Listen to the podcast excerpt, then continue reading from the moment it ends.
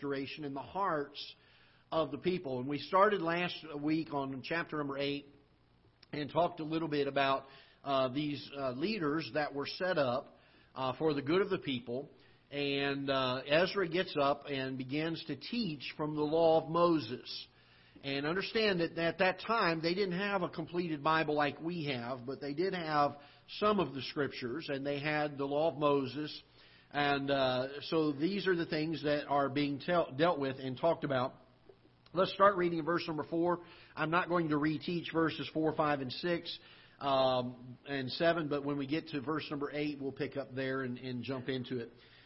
Uh, in verse 4, the Bible says, And Ezra the scribe stood upon a pulpit of wood, which they made for the purpose, and beside him, and I'm not going to read all those names again. You heard me read them last week, and that was uh, laughable because I couldn't pronounce them all. But there was a bunch of fellas that stood next to him. All right. Uh, in verse five, and Ezra opened the book uh, in the sight of all the people, for he was above all the people. And when he opened it, all the people stood up, and Ezra blessed the Lord, the great God. By the way, uh, that that that ought to be our view. Uh, we we live in a time where even among God's people, we tend to put God in a box, in our mental box of what we understand about Him. Can I tell you, God is un- not able to be understood. We're not able to comprehend His greatness. And I, we've got to be so careful that we don't limit God by uh, causing Him to fit something that we can wrap our minds around, because God is far beyond that. Uh, when we take our minds as far as they can go in imagining who God is, uh, we haven't even started to describe God. We haven't even begun. Um, God is is limitless in every aspect, in every area, and so our, our finite minds can't grasp that concept. But it's interesting to note that when Ezra looked at the Lord, he refers to him here in verse number six as the great God. And all the people answered, Amen, Amen, with the lifting up of their hands, and they bowed their heads and worshiped the Lord with their faces to the ground. and all of these men that are in verse 7 again caused the people to understand the law, and the people stood in their place. Now, I want us to look carefully at verse number 8, and we'll jump in here. So they read in the book of the law of God distinctly and gave the sense and caused them to understand the reading. There are three things that are mentioned here in verse 8 regarding the reading of the law. And I mentioned just at the end of last week's Sunday school that this is a very good definition of what our where we get our preaching from today. Uh, we don't just get up and read Scripture without comment, but we try to give the sense of the Scripture. We try to make sure that there is understanding.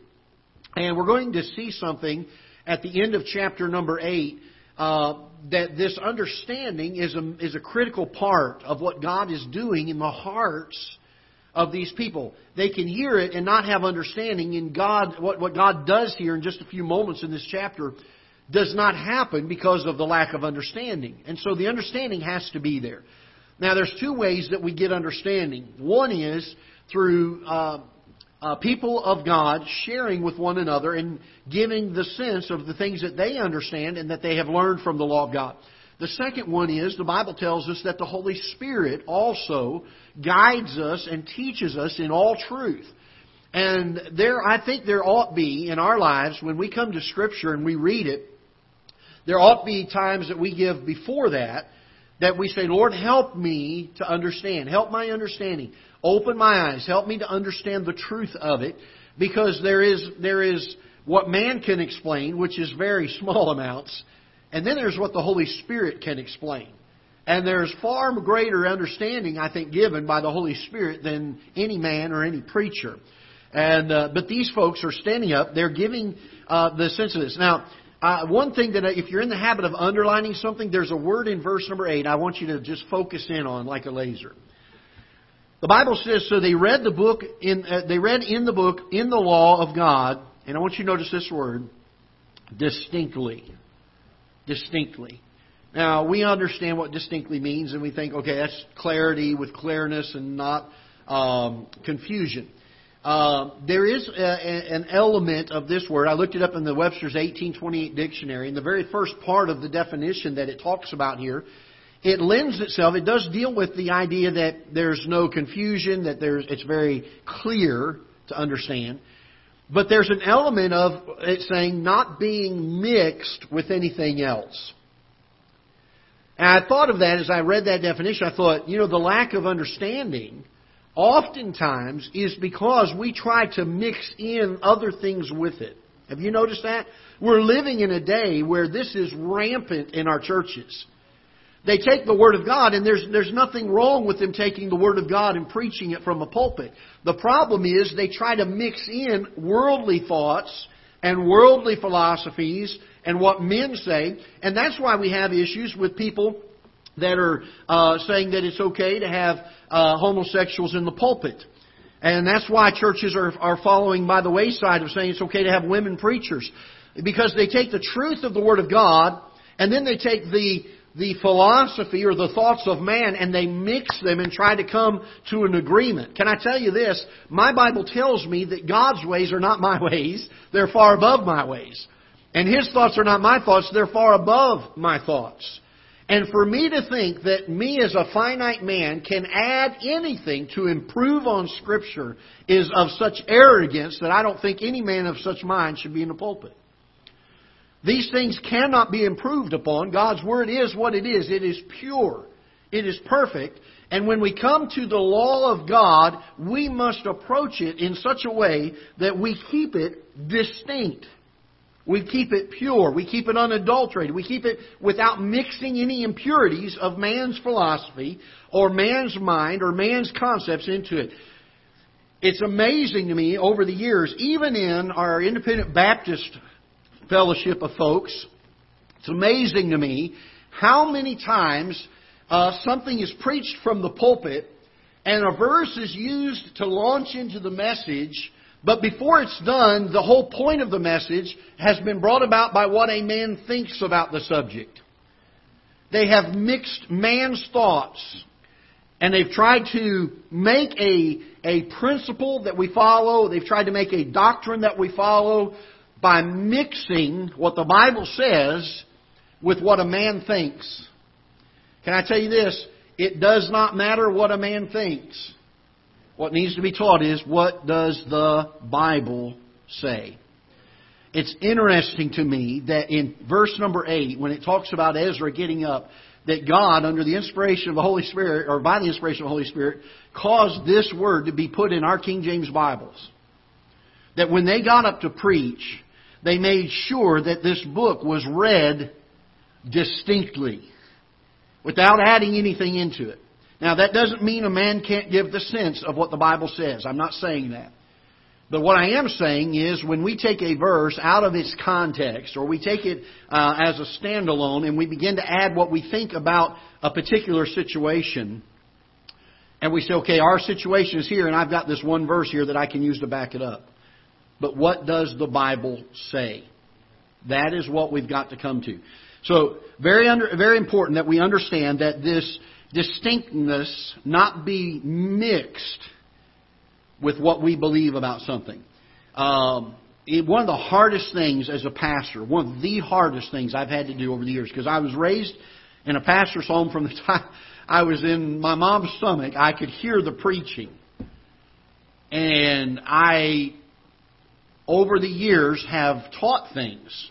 I, I, I get embarrassed sometimes when I go back and listen to some of the early messages I preached. And if I live another 50 years, I'm sure I can in 50 years look back to things I preach even today. And I just shake my head and think, what was I thinking when I preached that? A lot of times I was preaching things that I had been taught by other preachers, but I was not preaching what the Bible said. We've got to be so careful of this. Because I, I'm a Baptist, I make no whole, no bones about that. I'm an independent Baptist. I'll go so far as to say I'm an independent, fundamental, Bible believing King James Version Baptist. I have no problem with those terms. I, I feel very strongly in those areas. But I'm afraid that sometimes we use the, the title, the, the group that is identified as such, as our authority. And it is not. This Bible is. And I don't care if there's every pastor in the world that says all one thing. If this book says differently, there is no there is no discussion about it. This book is right. It costs when we do that. We may lose friends when we do that. It becomes divisive. But it must be done. We must stand on the Word of God and the Word of God alone. Our first and, and main premise of everything that we hold to as a Baptist is that this book is our sole. S O L E, sole. And I like to add, and only authority when it comes to our faith and our practice. Not this book and Brother Greg. Not this book and some deacon or some Sunday school teacher. Not this book and some New York Times best-selling author religious material. But this book alone. Very important that word distinctly. He made sure that when he read the word that it was God's word without him putting in what he thought about the situation. God, God does not need my wisdom to help him out. You ever thought about that? We don't say, well, God, I think you're wrong on this. Let me help you with this. No, no. We just take it at His word. I think our churches would be in a lot better places. I think our people would be in a lot better places if we could ever get this and fully follow it. That we hold to God's word and God's word alone. He goes on to say uh, that he gave the sense. I think that's very important. And caused them to understand the reading. Again, I was reminded of the Ethiopian eunuch. I mentioned him last week and how he was reading in Isaiah. And Philip came to him and said, Understandest thou what thou readest? He said, How can I except some man should guide me? And uh, he was able to get into the uh, chariot with the man and beginning with Moses and the prophets, he began to expound to him and to teach and preach Jesus. And the Ethiopian eunuch uh, had understanding. Very, very important that they have understanding. Now, verse number nine in Nehemiah, uh, which is the uh, uh which is uh, the Tirshatha and Ezra the priest, the scribe, and the Levites that taught the people, said unto all the people, This day is holy unto the Lord your God. Mourn not nor weep, for all the people wept when they heard the words of the Lord. Now, we would call this conviction. All right? Verse number 9, there's no, no, no, uh, no problem with understanding what's taking place here. The law is being read. These people are hearing it and understanding it. They're not just going through the motions. And God pricks their hearts because they realize how they do not measure up to the law that God has given. By the way, that's what the law's purpose is. It helps us to realize we have fallen short of God's standard.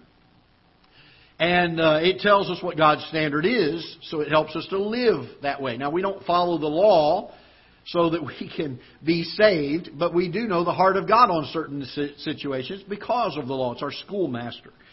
And uh, so in verse number 9, these people, they're convicted. And by the way, when conviction comes, there's one of two responses. Well, there's actually a third one, and I'll tell you what that one is in a minute.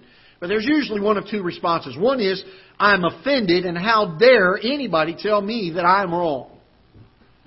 And usually that causes somebody who gets pricked in their heart about what the Bible is saying to get mad at what the Bible is saying and say, I don't want any part of it.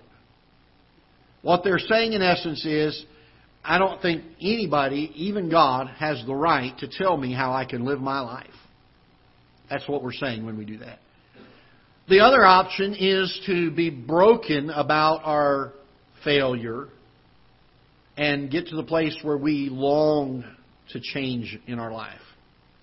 To do something about what the conviction has brought into our hearts.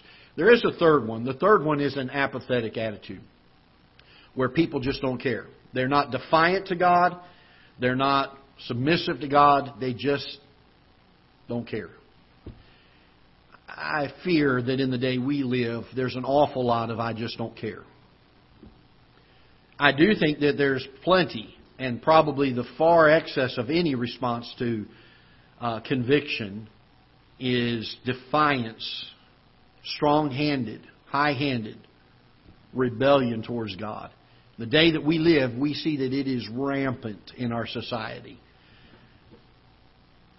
I, I fear that even though outwardly we don't show that, that even sometimes in the lives of godly people, inwardly when that conviction takes place, we bear down and grit our teeth and we don't change. We would never do it outwardly. We would never let other people that we're friends with see that. But we continue in it even though the conviction is there. These people began to weep, and Ezra comes to him and he says this. He says, Don't weep. Don't weep. I want you to rejoice. Because, notice what he says here, verse number 9. For the people, uh, uh, says, uh, and the Levites taught the people, said to all the people, This day is holy unto the Lord, capital L, capital O, capital R, capital D. There's a recognition of his position. This, this is a day that is holy unto the Lord. Notice these two words, your God. You know why they were pricked to the heart? Because they were yielded to what His Word said. They had gotten to a place through the preaching and the understanding that God brought their hearts into agreement with His Word, so much so that Ezra could say, This is, this is your God. This isn't the God of Israel. This isn't the God of Abraham, as sometimes the, say, the saying is used in Scripture. But these people, because of the God moving in their hearts, had gotten to the place where they were submitted to what God said. That's why the, the, the, conviction took place. That's why the tears were there. And that's why, in verse number 10, Ezra says, Then said he unto them, Go your way, Eat the fat and drink the sweet, and send portions unto them for whom nothing is prepared. For this day is holy unto our Lord. Neither be ye sorry, for the joy of the Lord is your strength. Now, this is interesting because in verse 8, when the law is written, in verse number 9, the response of it is that they weep under conviction, but Ezra says, rejoice. Why? Because there's some things in verse 10 that he, he alludes to here that I think every Christian, no matter what, when God is working in our lives, we can rejoice in. The first one is found when we get to verse 10. He says, Then he said unto them, Go your way. when our hearts are yielded to God, when we long to follow His Word, He directs our steps. And Ezra said, You know what? Now that you're in this place, now that you're in the place where God can guide your steps, go your way and rejoice in it because you're following His steps for your life. By the way, is that held up and backed up by other principles of Scripture? Absolutely. Proverbs chapter 3, verses 5 and 6. Trust in the Lord with all thine heart, and lean not into thine own understanding. In all thy ways acknowledge him, and he shall what?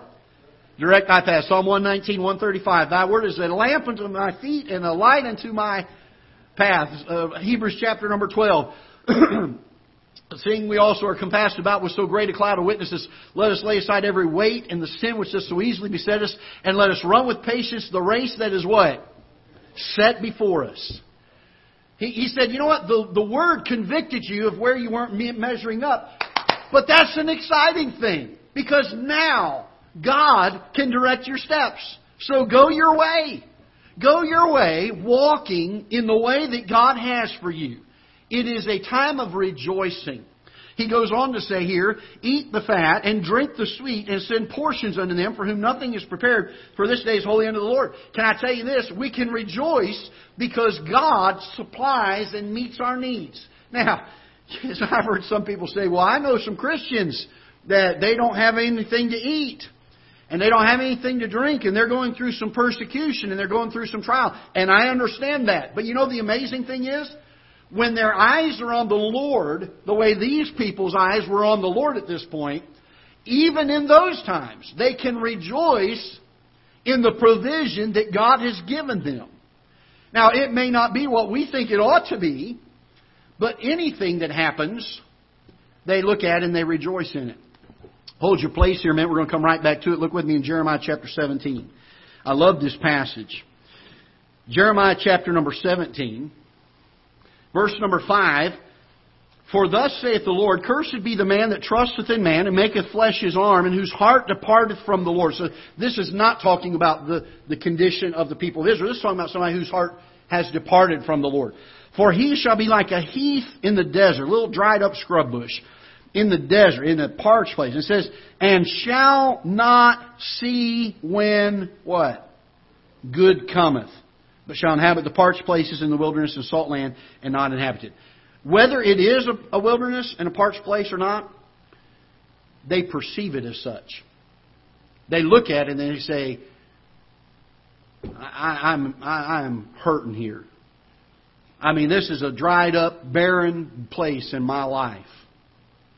Why? Because our heart departed from the Lord. Now he goes on to say verse number seven, Blessed is the man that trusteth in the Lord, and whose hope the Lord is, for he shall be as a what?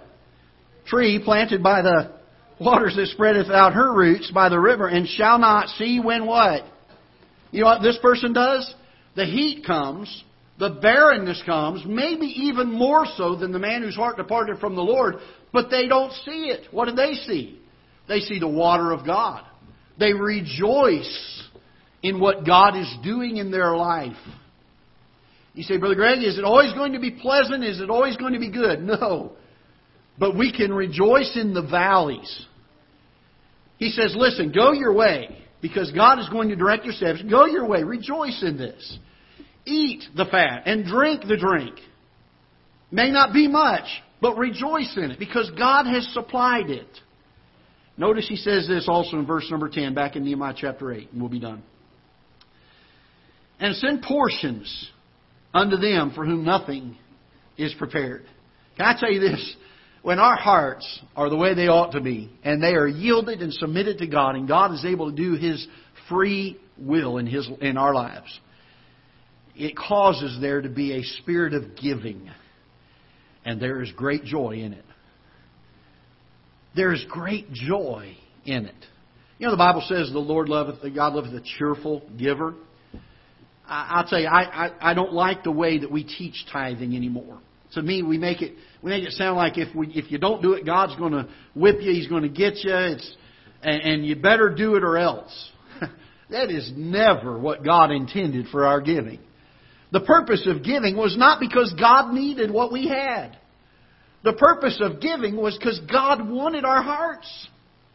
He wanted us to love Him so much and to care for others so much that we say, I'm going to give because there's a need out there. And I want to, I want to do, I want to be a part of this. We find here as we get in Nehemiah chapter number 8 that these folks were under great conviction because they realized I do not measure up to what God's word that they had at the time has told me I ought to be. And I'm thankful that in verse number 9 there were tears. Because my belief is this. Had there not been some tears in verse number 9, there never would have been the joy in verse number 10. Oh my. What a life fully yielded to God can produce in us. I've shared so many times before. I heard my dad thousands of times in his ministry make the statement. As a young person, I didn't understand it, but as I've gotten older, I understand it. his comment was this Some people have just enough Christianity to make themselves miserable.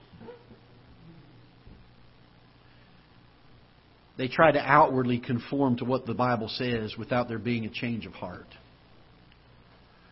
Can I tell you this? The most joyful, the most peaceful, the most rewarding life there is is a life where we are fully yielded to God to let Him have His way in our hearts. The Bible is not grievous to us at that point. We may read it until then and say, "Boy, I don't like that. I don't like that. I don't like that. That's that's crimping my style. That's infringing on my life." But when our heart is where it should be, when God has control of our will, this book becomes precious to us. We long to rejoice and go our way because He is directing our steps. We long to eat and drink with joy, realizing that what I have, whether a lot or little, Paul said, I know how to be abased and I know how to abound. And that same writer of Scripture later on says, Rejoice in the Lord always. And again, I say rejoice. Why? Because Paul could rejoice even when he was abased, knowing that God had prepared it for him, knowing that what supply he had was God doing it, and then to have a giving spirit. When our heart is where it should be, we look at things and we say, Lord, I want to give things to you. I want to find people that are hurting. I want to give to them. I want to help them. I mean, we've only gone through two verses in this chapter this morning, but the richness of what it teaches is unbelievable. It's one of those things that we can spend a lifetime striving for and never achieving fully. That we could get to a place where God has that kind of hold on our hearts. Oh, what an amazing thought. Well, let's pray. Father, we're so thankful for your word. We pray that you'll bless it and use it. Lord, teach us from it. May your Holy Spirit guide and direct us in the service to come. We pray in Jesus' name. Amen.